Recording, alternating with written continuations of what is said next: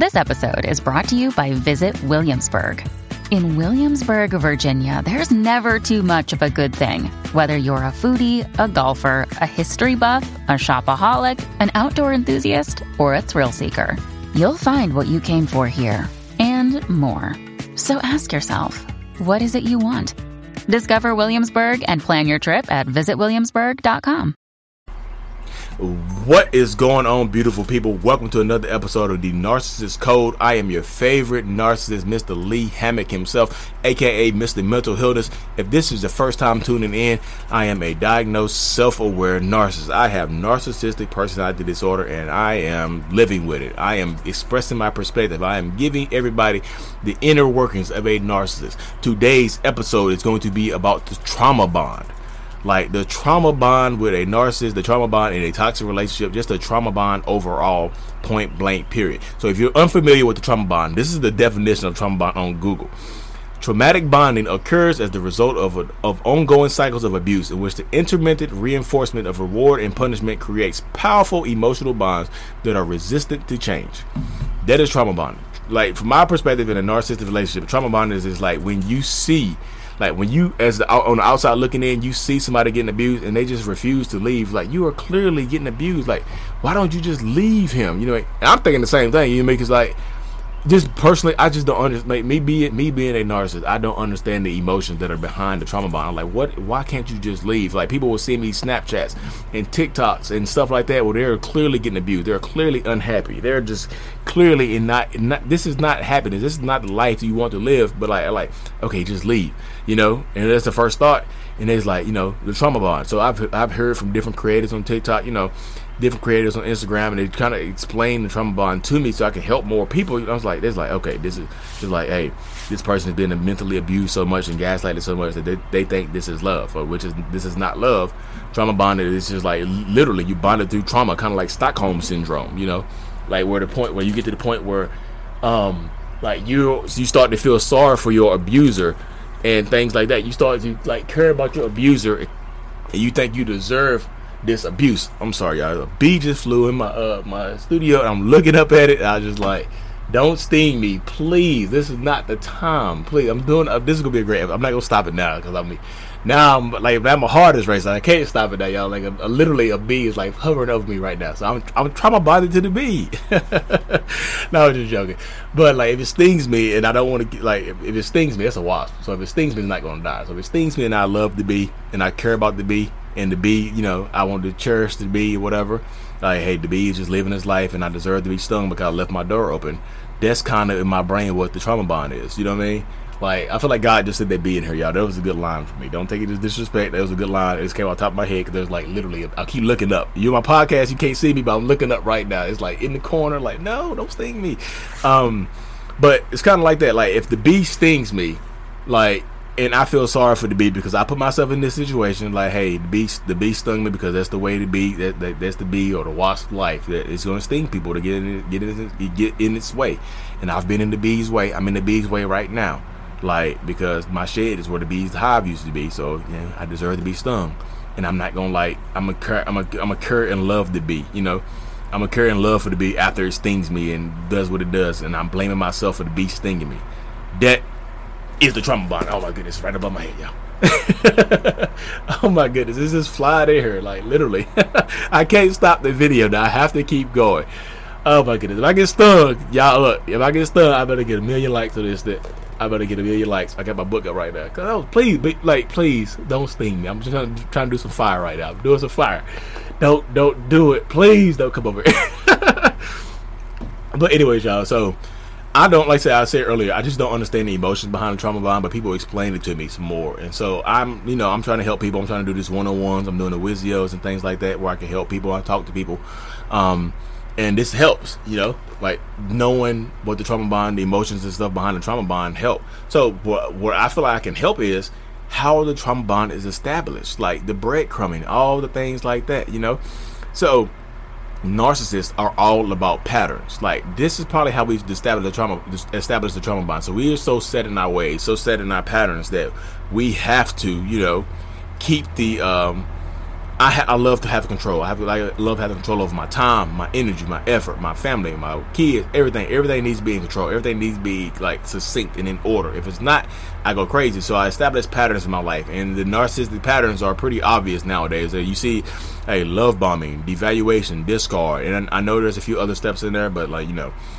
that's just how the love bombing, and that's how the, the that's what I've saw so far. You know, I've saw it. The B is getting closer um, those are the patterns that I've seen so far that are recognizable to me. So I thought about it. I thought about it in my life. I was like, what have I done to like, you know, God damn it, the fucking battery died on me. So I started thinking to myself, like, in my life, what type of things have, you know, I done personally to like establish the trauma bond to get people attached to me where they couldn't forget about me and things like that. You know, but like I said, the, my patterns are so obvious. Like I listen to the same music all the time. I've been listening to Usher since I was like 17 years old, 18 years old. I remember listening to Usher when I was in high school, getting out of high school and things like that. So I play the same Usher songs over and over and over again and that type of stuff can be repetitive repetitive to people. And that can be like reinforcement. Like some like it can be reinforcing your brain. So every time you hear my favorite Usher song uh, can you help me? That makes you think about me. Every time you smell my the scent that i wear the cologne that i wear the soap or the body wash that i use outside of the house that makes you think about me. That type of stuff is like intermittent reinforcement without me even having to be there. So if i don't have to be there to reinforce um, to to trigger your brain to make you think about me, then that's even more powerful. Like because like I'm watching the same movies over and over and over again. Listen to the same music on repeat over and over and over again. So you're hearing the same things that I heard. You're smelling the same things that I smell. You are, you know, hearing the same things that I hear. You know, and all that type of stuff right there will put it in your brain. So every time you leave the house and you smell that stuff, you think about me. Every time you hear Usher, you hear Usher's name, you hear Usher's song, you think about me. You know, so that type of stuff right there can actually be in my brain. It can be actually used to reinforce a trauma bond because like another way the trauma bond is, is, is established is because like in the beginning of a narcissistic relationship like it's so high like the high highs there's super high highs like we are in love i'm saying i love you two or three weeks into the relationship you know um, we're talking about kids and the picket fences and the family and a dog and a cat and all that type of stuff. You know, meeting my parents, meeting your parents, all this type of stuff. You know, and it's a rush. It's a rush, a rush of like endorphins in your brain. It's a rush of you know all the chemicals in your brain are released because now you think that you are in love with somebody. You know, because the narcissist is love bombing you and then once the love like once the love bombing fades and things like that then it's it, we, once we pull back the layer once we pull back to show you who we really are who we really are the person that's behind the love the love bombing and stuff like that you are fighting so constantly and so hard to get that person back that we can give you a little taste of who that person was and you'll stay there.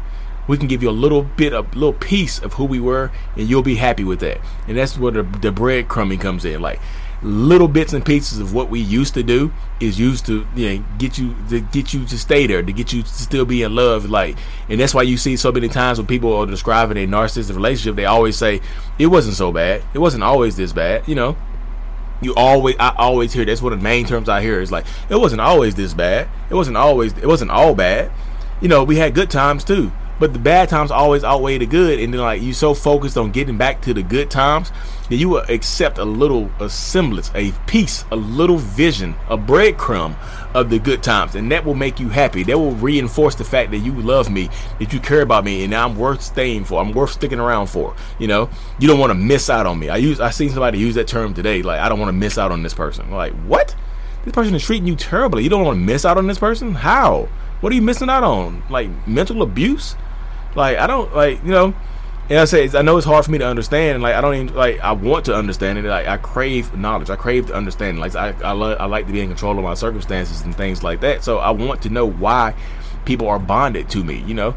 And I was like, you know, they like the little jokes. They like going out on dates and stuff like that. So you go out on a little date after. Hey, we used to go out on dates every night. We used to go out to eat every week, you know, once a week. So now we do it once a year. That once a year keeps you happy, you know and then we have kids together. So the bond is even tighter now because now we have kids involved, and you don't want to break the family up, you know. So you take you'll take that little breadcrumb of love and appreciation and affection. And now I'm still doing what I did. I, am still now. I'm now we're at the we're at the bottom of our relationship. Now we're at the lowest of lows, and you are happy with me giving you a peek of what we used to be. Now that's what I say. Like it's the the smells and stuff like that. I feel like they can have an effect too. I'm like, I feel like the smells that you smell, the sights that you see. You know, the movies that I watch. You know, that movie comes on. The actor, my favorite actor in the movie, or you watch Training Day with Denzel or something like that. You watch another movie. You watch my favorite Disney movie or something like that. You think about me, and that I feel, like that helps too because like that's I feel like that's intermittent reinforcement without me even having to be there. Because you, if you see my favorite movie, if you, see, if you see Tropic Thunder on TV when I'm not there, it makes you think about the first date that we had, the first movie that we bonded over. That's Tropic Thunder. So now that's reinforcement as well. The stuff like that, I don't people, I don't think people think about like you smell that cologne, like some curve. You know, we're in curve back in the day, so you smell some curve out in public. You think about me, and that's intermittent reinforcement without me even having to be there. You know, you hear Usher, you know, that's reinforcement without me having to be there. Things like that work. Things like that help. That's reinforcement without me having to be there. You hear some Usher. That's reinforcement without me having to be there. So I feel like I feel like even the music and all the stuff that we used to share together in the past, that is reinforcement as well without me having to be there, without the narcissist having to be there. So things like that is hard. That's why it's so hard to separate from the narcissist because everything reminds you of that person. That's why going no contact is the best way because it helps you kind of detox from that person. Helps you kind of detox from me, get away from me, get away from the smells and the scents and things like that. Go off and be on your own. Be healthy, be loving, be cared for like you deserve to be cared for. I think like breaking the trauma bond is going to be hard, but like you have to break contact with the person to, to break the bond. You know, you can't have contact with me, constant contact with me, especially if we don't have kids. If we don't have kids, you don't need to have contact with me. You know what I mean? I know we might have other bills and stuff like that. We can find a way. You can find a way around that type of stuff. But like kids, you know, it's tough. Low contact, great, like what they call it, yellow rock. Very low contact, no unnecessary contact. It's all about the kids, not about us. No talk about us. You know keep that keep it like that. I think you can make it. I think you can make it through. I think baby steps. Baby steps are still steps. You can make it through the trauma bond. We can get through this situation and things like that. Anyways, y'all. My battery's about to go dead, so thank y'all so much for tuning in to this episode. Uh, follow me on TikTok at Mental Healness, Instagram at Mental underscore Healness. I'm on Twitter now. Um, you want some one-on-one stuff coming up here pretty soon? I should have that established here in the next couple days. Thank y'all so much. I really, really appreciate it. Like and subscribe to this for more. Um, I thank y'all so much. Thank y'all. Thank y'all. Thank y'all. Thank y'all. Mental Healness is out. Peace.